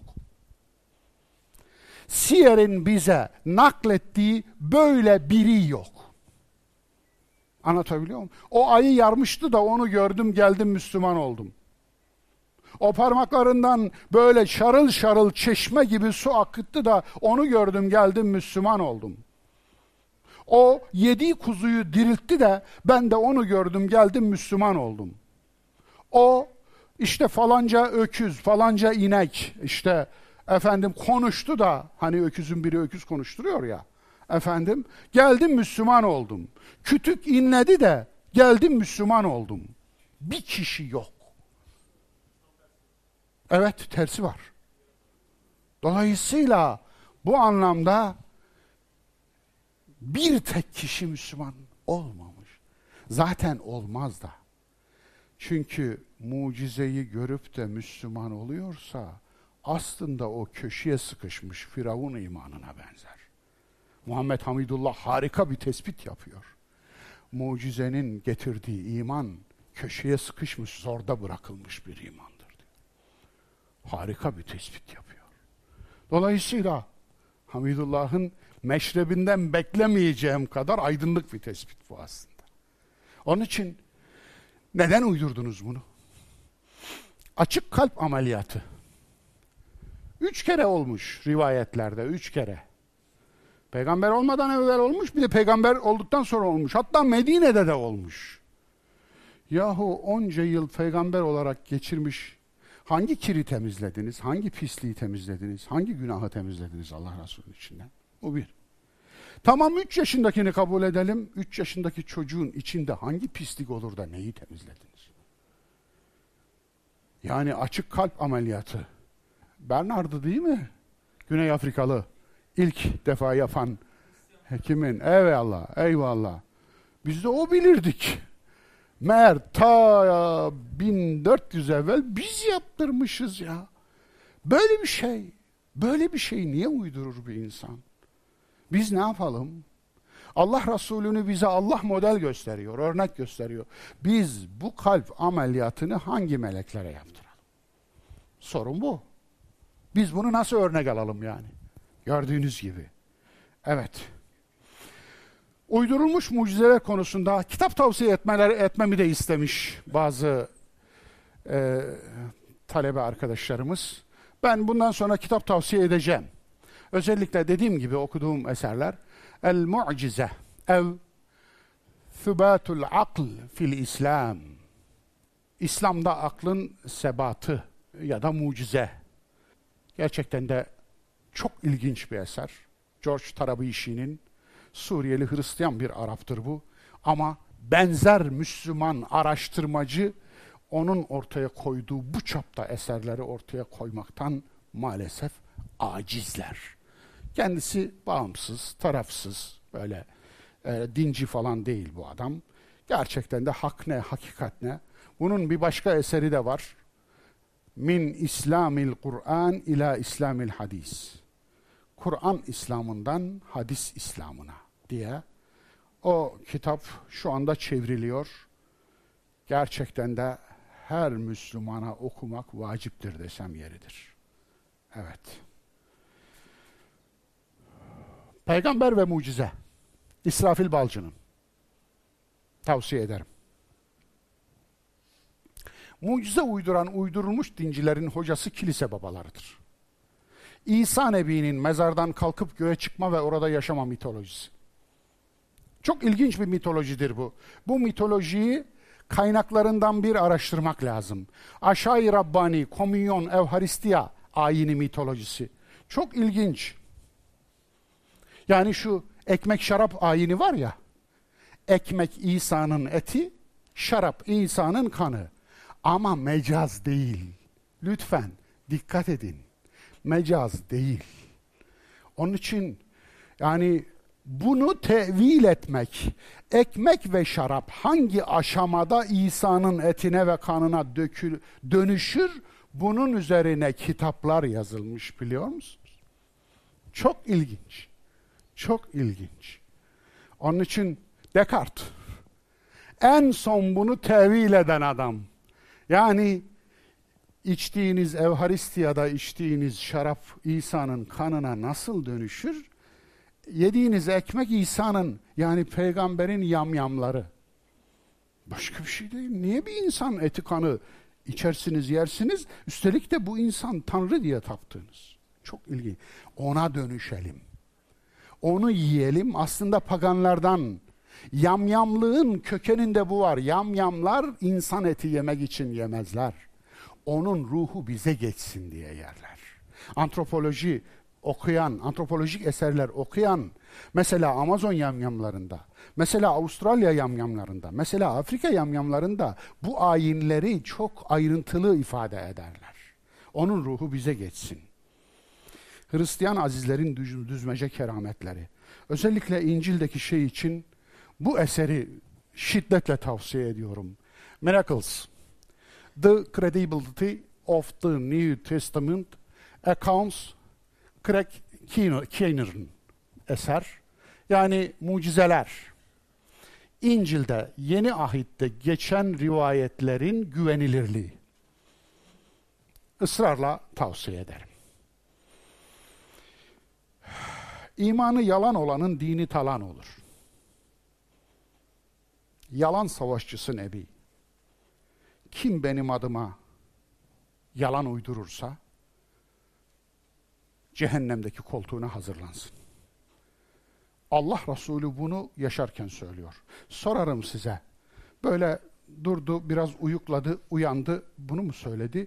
Yoksa onun adına yalan uyduran birilerini görmüş mü? Görmüş. Olayı da biliyoruz. Olayı biliyoruz. Hatta olay çok çirkin bir olay sahabe, dokunulmaz, masum, yani udul, adil, cerve tadil yapılamaz diye nitelendirilenlerden biri geliyor Kuba mahallesine bir eve misafir oluyor. Misafir olduğu evin kızı hoşuna gidiyor, gözü tutuyor. Bunu Allah Resulü kendime istememi emretti diyor. Veya buna benzer bir şey diyor. Anlatabiliyor muyum? Eyvallah. İşte Adnan'dan sonrası nesepçilerin yalanıdır diye bir Resulullah'tan gelen rivayet var.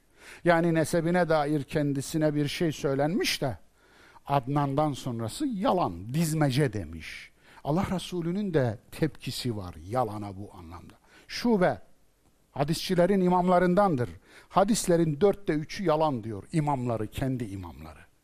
Şube, o kişi Basra Mescidi'nin inşasını bile Nebi'ye bağlayan bir hadis uydurmak istese uydurur diyor. Zehebi Mizan'dan nakletmiş kendi kitapları. Kınadığı işi şube kendi yapmış iyi mi? Kadın ve köpek namazı bozar rivayetinde kendisi Resulullah'a bu sözü bağlamış. Yani bir zincir uydurmuş. Bir halka uydurmuş. Buna ref diyorlar. Alakasız sözleri Resulullah'a bağlamak, ref etmek, yükseltmek. İbn Cevzi bazı hadisçilere göre her güzel sözü Nebi'ye isnat etmek caizdir. Hayda. Sokrat'tan bul, isnat et. Aristo'dan bul, isnat et. Eflatun'dan bul, isnat et. Buda'dan bul, isnat et. Zerdüşt'ten bul, isnat et. E hala devam ediyor. Bu kadar imalat nasıl yapılır? Evet. Yani Nebi adına yalan söylemek hadis vahidir diyen için Allah adına yalan söylemektir. Biliyorsunuz değil mi?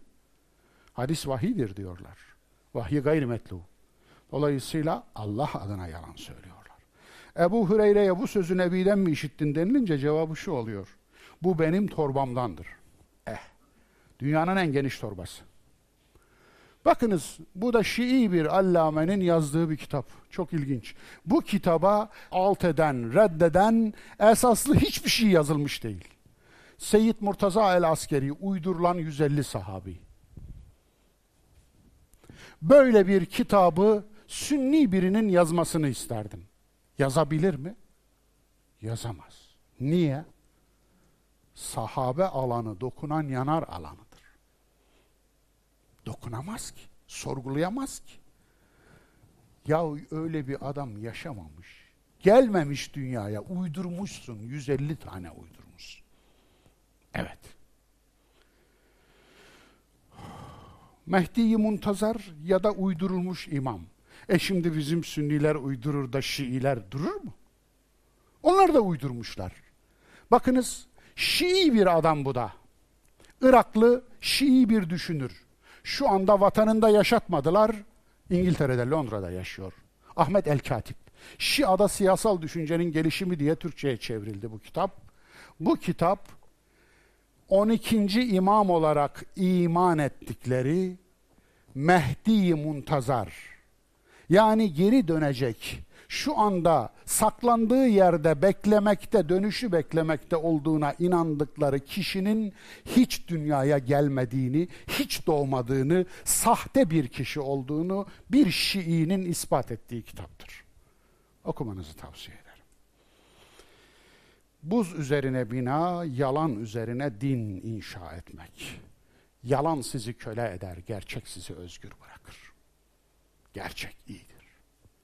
Her yalan hakikate yani el hakka karşı açılmış bir savaştır. Allah'ın bir adı da el haktır unutmayın. İman etmek için yalana muhtaç olanın imanı da yalandır.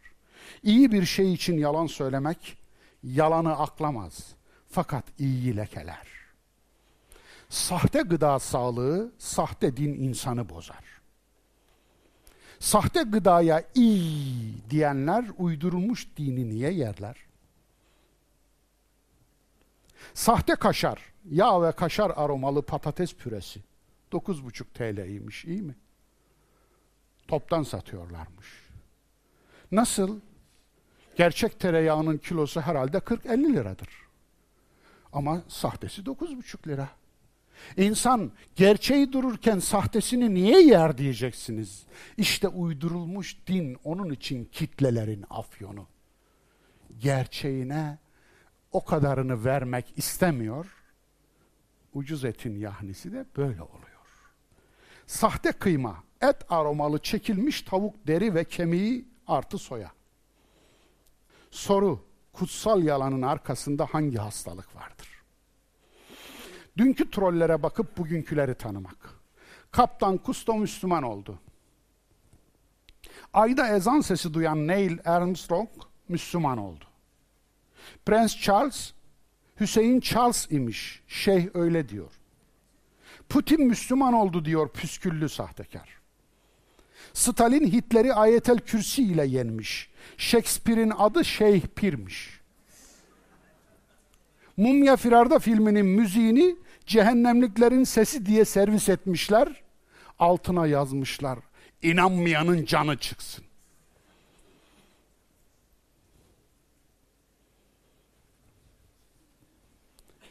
Unutanlarınız vardır, hiç öğrenmeyenleriniz vardır ama biz unutanlardanız. Fareye dönüşen kız e, efnas, efsanesi. Avusturyalı Patricia, Patricia adlı sanatçının akrilik heykeli bu. Ürdün'de bir kız annesi Kur'an okurken rock müziği dinliyormuş, buna dönüşmüş. Evet, dedim ya, dinden yalan, yalandan din. Adem'in iskeletiymiş bu. Hadiste iki, e, efendim 60 zira geçiyormuş. Yaklaşık 20 metre eder. Bulduk bulduk olmuşlar. Yani evet evreka evreka olmuşlar. Bu bir grafikerin kurgusu.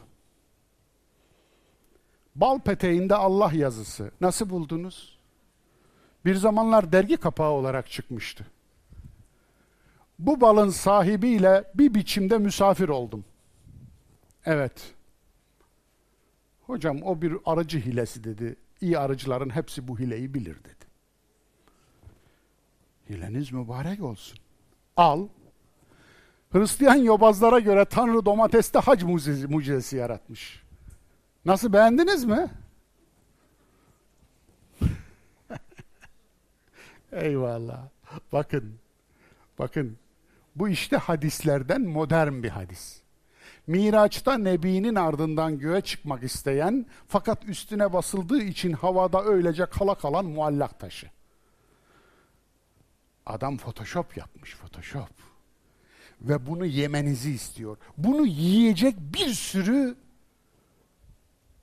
canlı çıkıyor.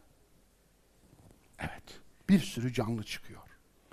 Sonuç, insan peygamberi Nuh, Ad, Semut ve cahiliye müşrikleri reddettiler. İnsan peygamber istemiyoruz dediler. Bize melekten bir peygamber gelmeliydi. Hakaret ettiler, öldürdüler. Ve melek peygamber istediler. Kur'ansız bir Müslümanlık uyduranlar ise peygamberi melek hatta tanrı yaparak öldürdüler. Hangisi daha büyük katliam? Hangisi daha büyük katillik? Arabasını çizenden hesap soran kişiler dinini hurdaya çevirene tapıyorlar. Bu nasıl bir toplum? Bu sizin içinizi sızlatmıyor. Benim içimi sızlatıyor. Benim uykularımı kaçırıyor. Sizinkini kaçırmıyor mu? Arabasını çizenden hesap soranlar, dinini hurdaya çevirenden hiç sormuyor, tapıyor ona. Tavsiye görsel, Wild Wild Country. Aslında Çok ilginç bir hikaye bu. Efendim, Şeyh Osho ve tarikatının çılgın hikayesi. Evet. Çılgın bozkırlar diye çevirmişler. Osho'nun hikayesi. Osho'yu okumuş olanlarınız da vardır belki. İlginç bir hikaye. Bu da ilginç bir tip. Aslında bir şey. Yani şeyhler hep Müslümanlardan çıkmıyor. Aslında Kaynağı orası. Hint keneviri nereden geldiyse tasavvuf da oradan geldi. Yani esrarın kaynağının geldiği yerden. O bu da manevi esrar. Hatta bu daha tehlikeli. Onun için ama adam bir krallık kuruyor Amerika'da. Bir çölü müritleri ele geçiriyor. O çölde bir dünya cenneti yaratıyorlar. Ve adam büyülüyor etrafındaki insanları, erkekleri, kızları, kadınları, çocukları hepsini kendine köle yapıyor. Kendine tapıyorlar. O şoya tapıyorlar. Gerçek adı o değil. Evet. Ve sonunda iş patlıyor. Amerika bertaraf ediyor. Amerika kendi ülkesine bir uçakla gönderiyor. Asıl ben burada Tamam, Oşoları kendi halkını kendine köle edinen, kendini onların tanrısı yapan, şeyhi yapan bu tipi sen ülkesine gönderiyorsun da bizim ülkemizdekileri niye destekliyorsun? Ben bunu anlamıyorum. Soru, kendi ülkelerinde yaşatmadıkları tiplerin Müslüman versiyonlarını bu coğrafyada neden desteklerler? Evet, uydurulmuş din nasıl bir şeydir? İmam Ebu Hanife rahimahullah diyor ki namaz kılmayan hapse atarım. Yeryüzünde gezme, dolaşma hakkı yok. Ta namaz kılana kadar. Anlaşıldı mı? İftira ediyorsun. İmam Ebu Hanife'yi temsil ettiği iddiasındaki insanlar İmam Ebu Hanife'nin mezhebinden değildi. İmam Muhammed de dahil, Ebu Yusuf da dahil. Muhammed 14 yaşındaydı sohbetine halkasına geldiğinde ama 4 sene sonra İmam Ebu Hanife vefat etti. Çocuk daha. Hepsi hepsi o kadar. Ebu Yusuf ise hocasının almamak için öldüğü görevi almak için öldü. Sen onu nasıl onun mezhebinden nitelersin? Nuh bin Ebi Meryem zamanının en büyük uydurucularından biriydi. İmam Ebu Hanife'nin halkasında bulunmuş biri. Ve bugün Ebu Hanife'ye ait diye söylenen yalan risaleler ki en büyük yalan Fıkhul Ekber ve Fıkhul Efsat'tır. Fıkhul Efsat'ı en sahtekarcasıdır. Hiç alakası yoktur. Ebu Hanife eliyle kitap yazmamıştır. Osman Elbetti'nin mektubu var. O en sahihi bir de el alim vel müteallimdir. Dolayısıyla onu geçelim. O yalanınızı ve iftiranızı size iade edelim. İmam Malik, İmam Şafii, İmam Ahmet İbn Hanbel diyor ki namaz kılmayanın cezası ölümdür, idamdır.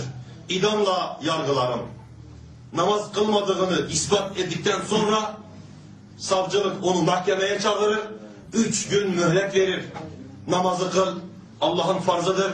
Namaz kılman gerekir. Namazsız gezme, namazsız dolaşma der. Üç gün içerisinde namaz kıldı mı kıldı. Kılmadı mı üç mezhebin imamına göre cezası idamdır. Allah katında cezası idamdır. İmam Ahmed bin Hanbel diyor ki boynunu kestikten sonra mürted olmuştur. Eğer boynunu kılıca getirip ölümü namaz kılmamaya tercih etmişse kalbinde iman kalmamış. Ve bu adam kafir ölmüştür. Ne yapalım? Diyor ki şehrin çöplüğüne atacağız cenazesini. Dini nasıl buldunuz? Evet, bu bir dindir. Bu bir dindir. Evet. Onların tanrılarına hakaret etmeyin ki onlar da sizin Allah'ınıza hakaret ederler. Hakaret etmiyoruz. Bizde hakaret yok zaten. Neyse onu söylüyoruz. Bu bir dindir. Ama bu dinin Allah'la, Kur'an'la, peygamberle hiçbir alakası yoktur. Bu bir dindir. Kur'an'da namaz kılanlara lanet eden bir ayet vardır Maun 4.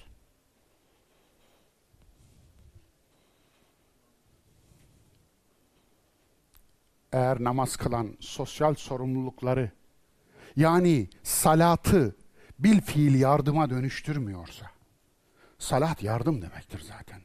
Bil fiil paylaşmaya dönüştürmüyorsa gözyaşını silmiyorsa, yetimi gözetmiyorsa, açı doyurmuyorsa lanet olsun, veil olsun, yazıklar olsun o namaz kılanlara. Siz bir adamı eğer namaz kılmıyorsa kellesini kesecek.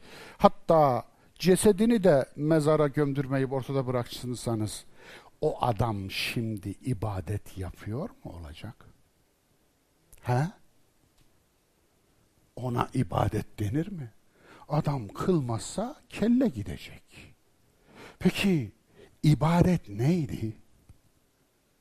İbadet kişinin tercih ederek, bilinçli bir biçimde tercih ederek Allah için yaptığı şey.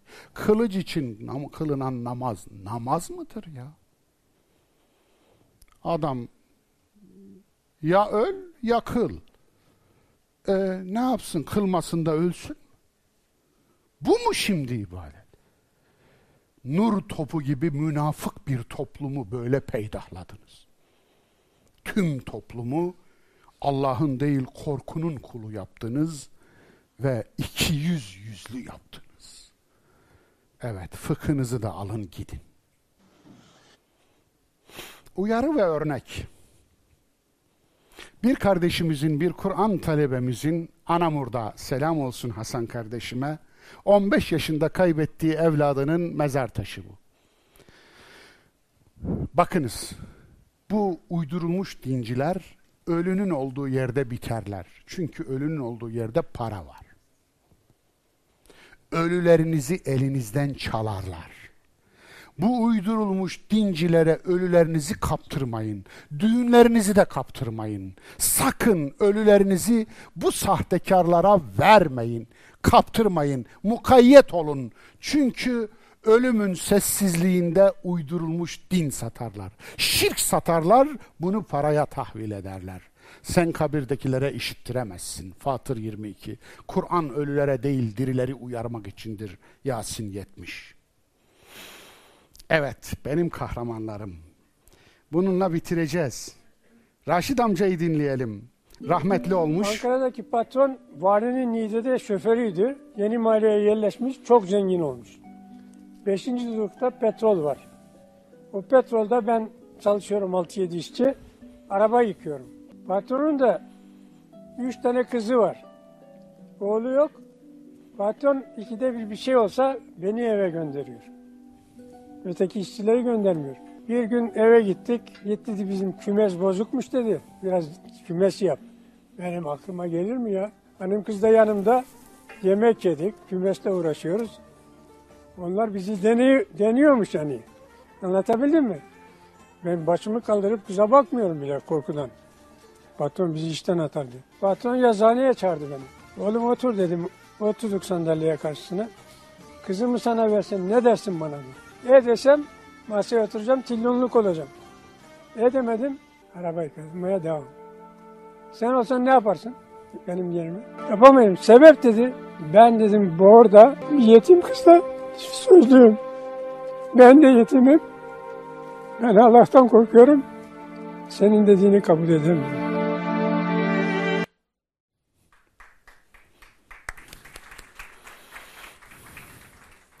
Allah'a emanet olun. Bir dahaki derste buluşmak üzere.